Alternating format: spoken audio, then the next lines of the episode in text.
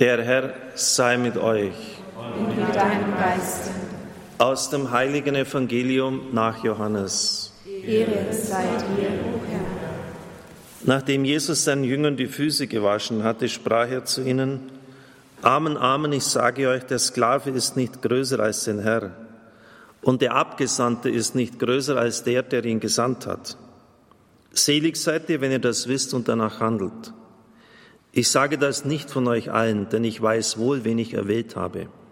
Aber das Schriftwort muss sich erfüllen. Einer, der mein Brot aß, hat mich hintergangen. Ich sage es euch schon jetzt, ehe es geschieht, damit ihr, wenn es geschieht, glaubt, ich bin es. Amen, Amen, ich sage euch, wer einen aufnimmt, den ich sende, nimmt mich auf. Wer aber mich aufnimmt, nimmt den auf, der mich gesandt hat. Evangelium unseres Herrn Jesus Christus. Lob sei dir, Christus. Liebe Gemeinde, liebe Zuhörer von Radio Horeb, liebe Zuschauer, es war die Aufgabe der Propheten im Alten Testament, von ihrer Schau vom Licht Gottes her die Zeitereignisse nicht nur zu kommentieren, sondern zu lenken und zu leiten, so wie Gott es haben wollte. Und das waren eminent politische Ereignisse, denn Palästina war und ist zwischen zwei Mühlsteinen immer gewesen. Das waren die Mächte des Nordens, die Großreiche an Euphrat und Tigris, und das war im Süden der ägyptische Pharao. Und all diese Reiche, wenn sie stark waren, hatten immer Expansionsgelüste und haben es auch immer umgesetzt und die benachbarten Staaten sich tributpflichtig gemacht. Es waren also gefährliche Situationen. Das Volk Israel ist für uns, denn jemand hat einmal kürzlich gefragt im Radio, warum ist denn das wichtig? Wir haben doch das Christusereignis deshalb bedeutsam, weil es 2000 Jahre Erfahrungsgeschichte mit Gott gemacht hat. Und im Rückblick kann man ja sehen, wer der Prophet richtig gelegen war oder nicht. Und im Rückblick stellt man fest, das, was die Propheten angekündigt haben, ist alles eingetroffen. Also man hätte sich an das halten sollen, was diese Männer im Auftrag Gottes gesagt haben. Und die größte Pest damals waren die falschen Propheten, weil die dann das Unkraut ausgesät haben und der König und die anderen Leute oft nicht mehr wussten, an wen sie sich halten sollten. Also braucht es eine gewisse Unterscheidung der Geister. Wir werden auf die größte Rezession nach dem Krieg zugehen. Erste Lockerungen sind jetzt im Weg. Und es ist die Frage, wie, wie kann man jetzt das, was geschehen ist, geistlich deuten? Was ist prophetische Ansage in diese Zeit hinein? Und da bin ich wirklich immer wieder erstaunt, was man im Wort Gottes da findet. Als ob es für uns konkret zugesagt wäre. Ich nehme den Text und ich bitte Sie, dass, wenn Sie es zur Hand haben, etwas zu schreiben, zu notieren. Jesaja 22, es ist auch dann später auf unserer Homepage, Jesaja 22, 5 bis 14. Jesaja 22, 5 bis 14. Die Mauer bricht, das Hilfsgeschrei reicht bis zum Berg. Elam hat den Köcher erhoben, bemannte Wagen, Reiter, Kir hat den Schild enthüllt und aus dem Schutz herausgezogen. Deine schönen Täler füllten sich mit Wagen. Die Reiter bezogen Stellung. So legte er den Schutz Judas bloß. Die Bibelgelehrten wissen nicht mehr ganz genau, um was es hier ging. Wahrscheinlich die Belagerung, nachdem das Nordreich schon durch die assyrische Großmacht zerschlagen worden ist, von Judäa, von Jerusalem durch Sanherib, den assyrischen Großkönig. Mit 185.000 Soldaten, der Großkönig war selbst vor den Toren Jerusalems erschienen, wurde die Stadt belagert. Das war das Ende. Es war die größte Armee der damaligen Zeit. Kein Land hat ihrem Angriff standgehalten. Da ging nichts mehr.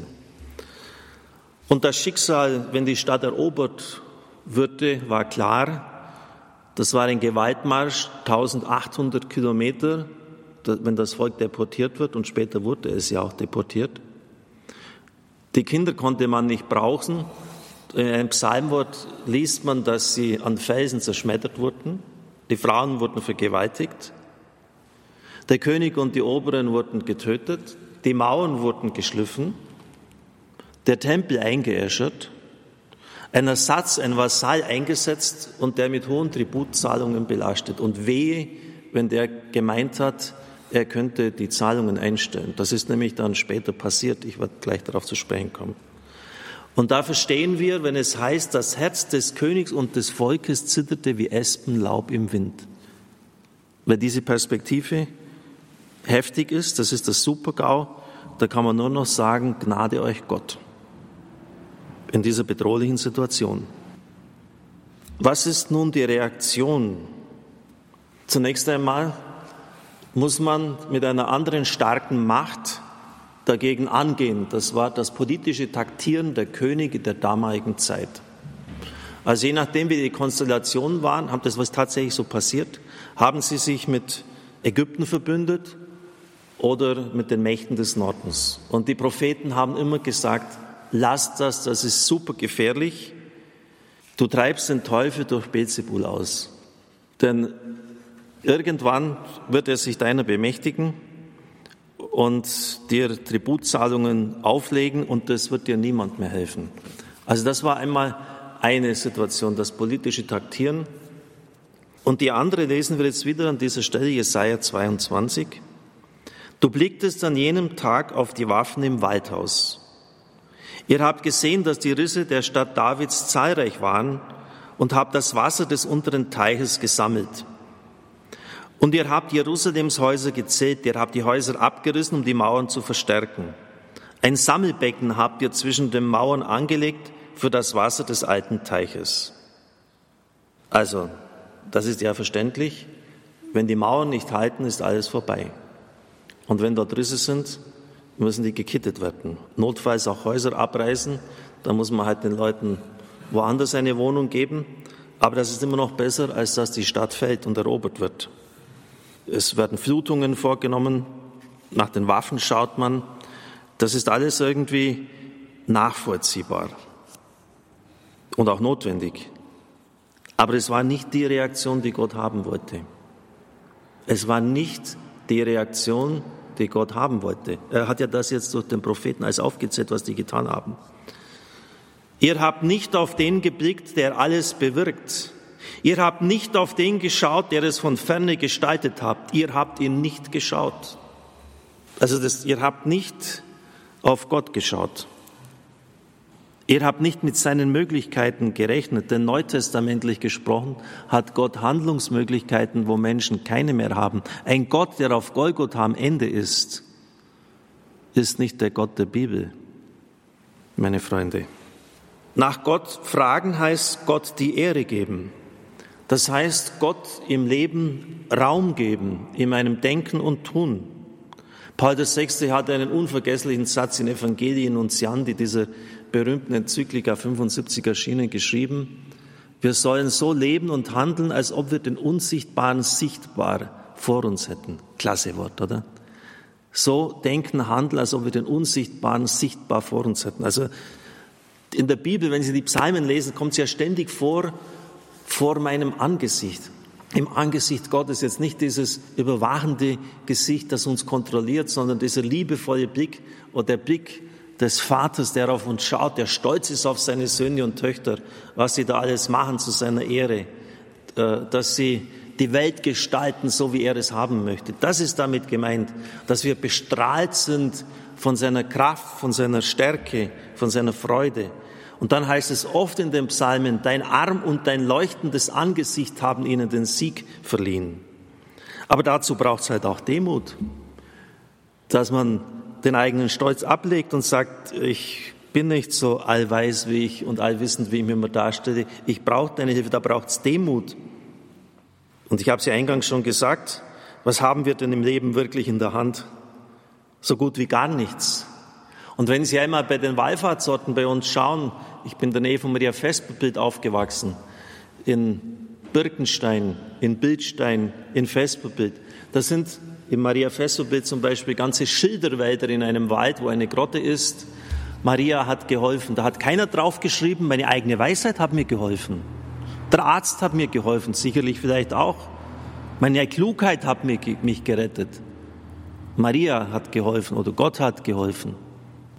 Weil deutlich geworden ist, wo wir mit unseren eigenen Möglichkeiten anstoßen, wo es einfach nicht weitergeht. Gott um Rat fragen. Er wird es tun, er wird ihnen helfen. Und das kann verschiedene Formen annehmen. Es kann ein Traum sein, wie beim ägyptischen Pharao. Sieben magere Kühe, sieben magere Ähren und sieben fette. Und die Entscheidung dieses Traums hat damals über das ganze Überleben von mehreren Völkern im Vorderen Orient entschieden, weil eine Hungersnot damit kam. Und Josef konnte den Traum deuten. Das war ein Traum eines Mächtigen, der ganze Länder vor dem Verderben bewahrt hat. Und das sind nicht einfach nur irgendwelche so nette Geschichtchen. Das ist geschichtliches Faktum. Oder von einem Freund von mir, der ein Holzgeschäft hat, der hat einen genialen Traum gehabt, wie er die Hölzer ineinander stecken kann, ohne dass er Leim dazu braucht. Ein Patent, deshalb hat es Gott ihm geschenkt, für uns alle wichtig. Denn diese Häuser werden einmal in der Zukunft wichtig sein und weil sie bei weitem eben ökologischer und verträglicher sind als alles andere.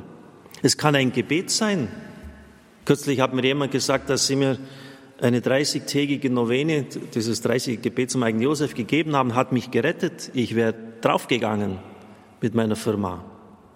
Es kann eine innere Gewissheit sein, wo plötzlich sich die Nebel verziehen und ihnen vollkommen klar wird, eine innere Klarheit, es geht so und nicht anders. Also eine innere Gewissheit sein. Es kann sein, dass Ihnen der richtige Mann zum richtigen Zeitpunkt über den Weg läuft, der Ihnen genau sagt, einen Rat gibt, der punktgenau trifft. Es gibt viele Möglichkeiten. In der damaligen Zeit waren es Propheten und diese Leute gibt es ja heute auch noch, die vor dem brennenden Dornbusch stehen, die vor dem Angesicht Gottes leben, die erwiesen haben, dass sie einen Geschmack, ein Gespür entwickelt haben für das, was dran ist, was Gott haben möchte, die glaubwürdig sind. Aber das setzt wirklich das aufrichtige Herz voraus, das betet, Herr, zeig mir, was du willst, was ich tun soll. Und in der Bibel steht oft drin, auch beim Propheten Amos, sucht ihr mich, so findet ihr mich. Sucht ihr mich, so findet ihr mich. Aber dann müssen sie auch tun, was es sagt. Und das kann oft eine, eine Korrektur sein. Ich habe das sehr schmerzlich bei mir selber erlebt. Ich wollte unter allen Umständen Flugzeugführer werden bei Lufthansa. Ich wollte kein Priester werden. Und das einfach zu akzeptieren, dass Gottes Pläne anders sind, ist schwierig. Ich musste das auch lernen und ich weiß, wie schwer sich andere damit auch tun können. Aber ich kann Ihnen nur eines sagen, und das habe ich als Quintessenz meiner Arbeit damals, ich darf nicht mehr Doktorarbeit sagen, jemand hat sich so furchtbar aufgeregt, weil ich immer Doktorarbeit einfließen lasse, als ob es mir um den Titel geht. Aber ich sage jetzt in Zukunft nur noch meine Arbeit. Also die Leute regen sich über alles auf vom Menschen selbst entworfene Horizonte und Sinnperspektiven öden nicht nur mehr an, als dass sie faszinieren, sie wenden sich letztlich immer gegen uns selbst, wenn wir selber die Lebenspläne entwerfen. Nur Gott kann uns in seiner Vorsehung Zukunft und Hoffnung schenken.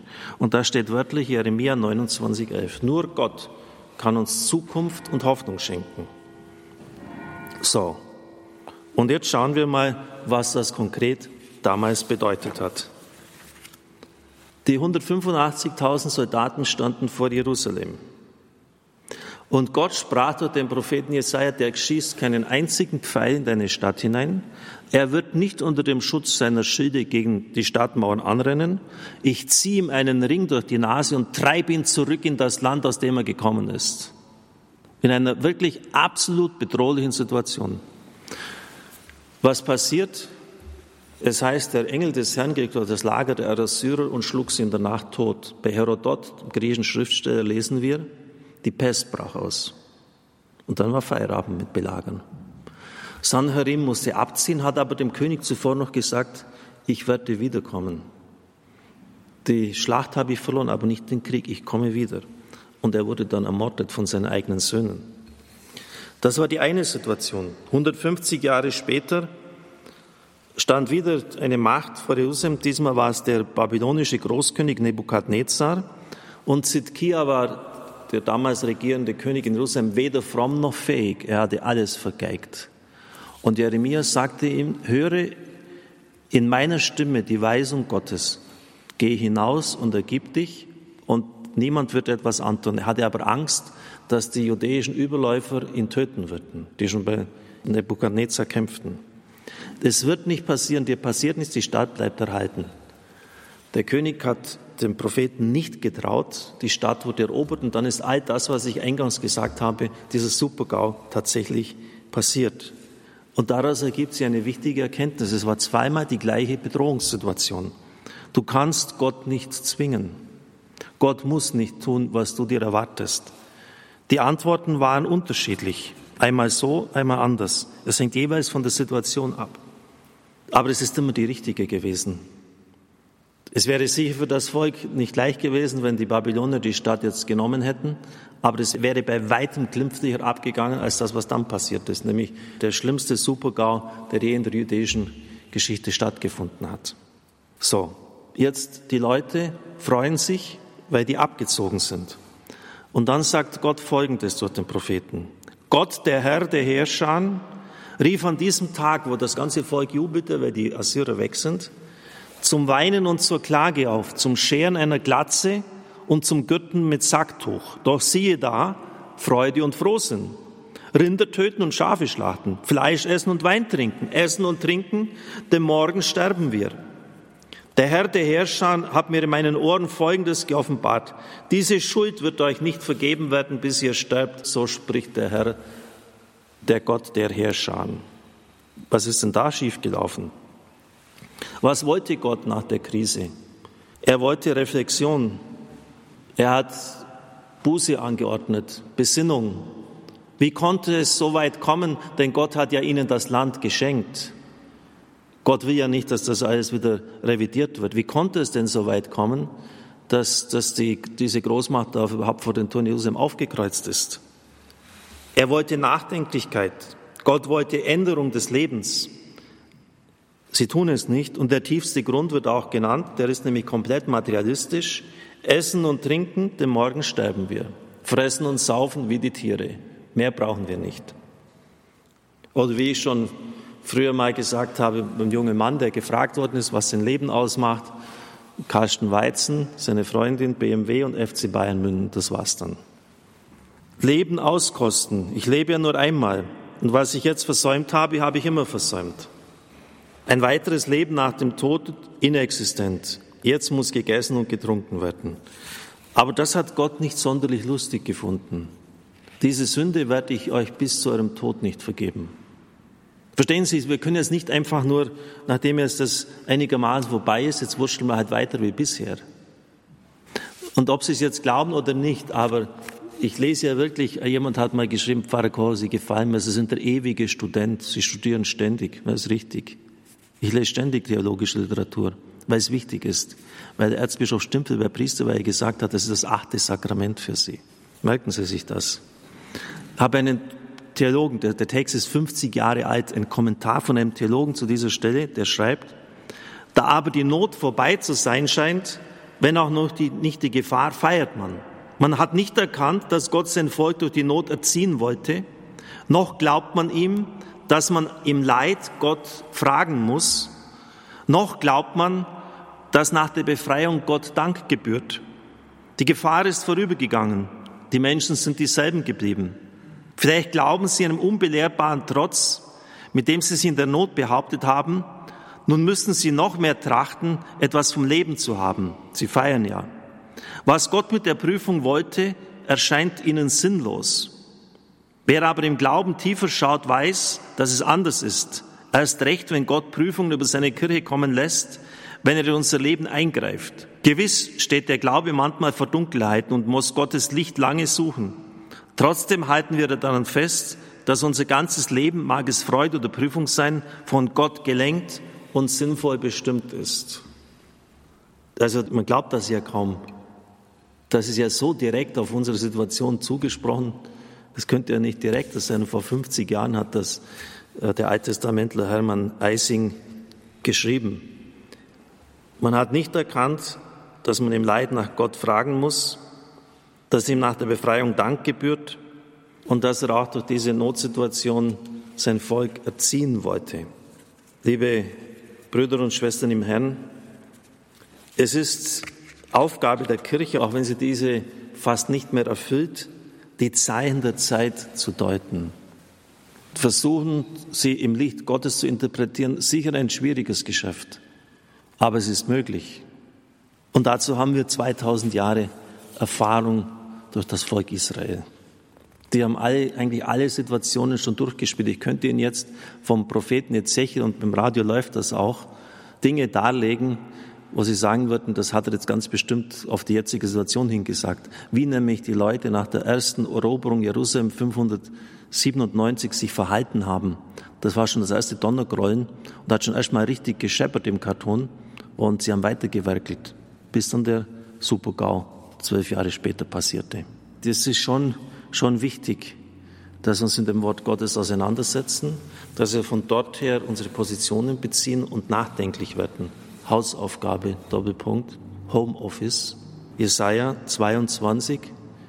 Notieren bitte, in der Schweiz ein bisschen lehrermäßig, muss so sein. 5 bis 14. Jesaja 22, 5 bis 14 lesen und sich überlegen, was das für ihr Leben zu bedeuten hat. Amen.